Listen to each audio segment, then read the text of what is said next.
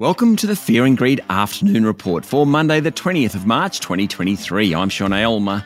Every afternoon, we've got the five stories that happened today that you need to know about. Story number one the takeover of Credit Suisse by arch rival UBS overnight is an extraordinary story, with UBS buying Credit Suisse for 3 billion Swiss francs, a 60% discount to its market value.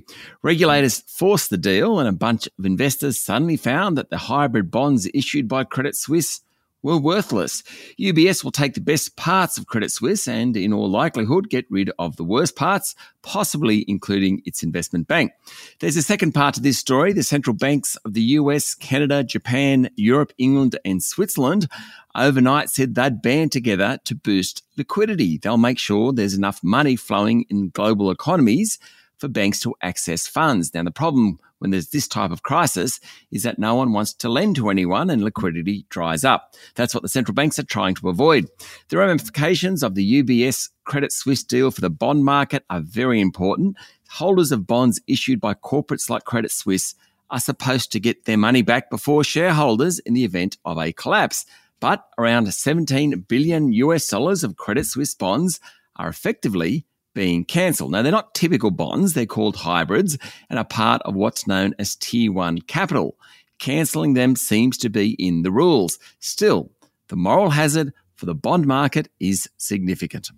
Story number two, the S&P ASX 200 closed down 1.4% today to 6,899 points. And apart from the gold companies, no one did very well, all on the back of the Credit Suisse deal. Macquarie Group, which is highly leveraged to international financial markets, closed down 4.5%. The local retail banks were mixed, with National Australia Bank and ANZ both down 1.5%, while Commonwealth Bank and Westpac were off around half a percent. Where the banking crisis is hitting hardest is in companies that rely on the global economy. What's happening in Europe and to a lesser extent at US regional banks could well push the global economy, including the US, into a recession. That's a consensus view, though most say it won't be a deep recession. That's pushed down commodity prices and also the share prices of the big miners and companies exposed to the US. So today, a bunch of companies performed poorly. Among them, Fortescue Metals, Woodside Energy, QBE Insurance, South 32, Brambles, and Cochlear. Story number three Diagnostics Testing Business Australian Clinical Labs has launched an off market buyout offer for the much bigger rival, Healius, in a deal that would create the nation's largest pathology provider. The proposed merger between the two pathology groups would be done off market, which is when the bidder, ACL in this case, makes individual offers directly to Healius's shareholders.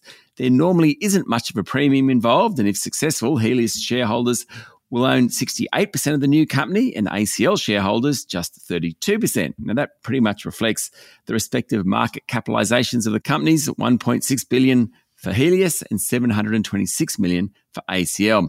ACL said the two companies have the potential to be worth significantly more together than as standalone entities. A combined company would create Australia's largest pathology provider with more approved collection centres nationally than anyone else.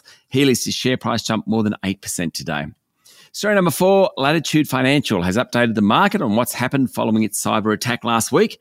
The lender said it isn't able to onboard new customers because it's isolating some of its technology platforms. It confirmed that around 330,000 customers and applicants have had their personal information stolen. Most of that, about 96%, was copies of driver's licenses or driver's license numbers. Less than 4% was copies of passports, and less than 1% was Medicare numbers. And finally, story number five Chinese President Xi Jinping is kicking off a four day state visit to Russia just days after Vladimir Putin was hit with an international warrant for alleged war crimes in Ukraine.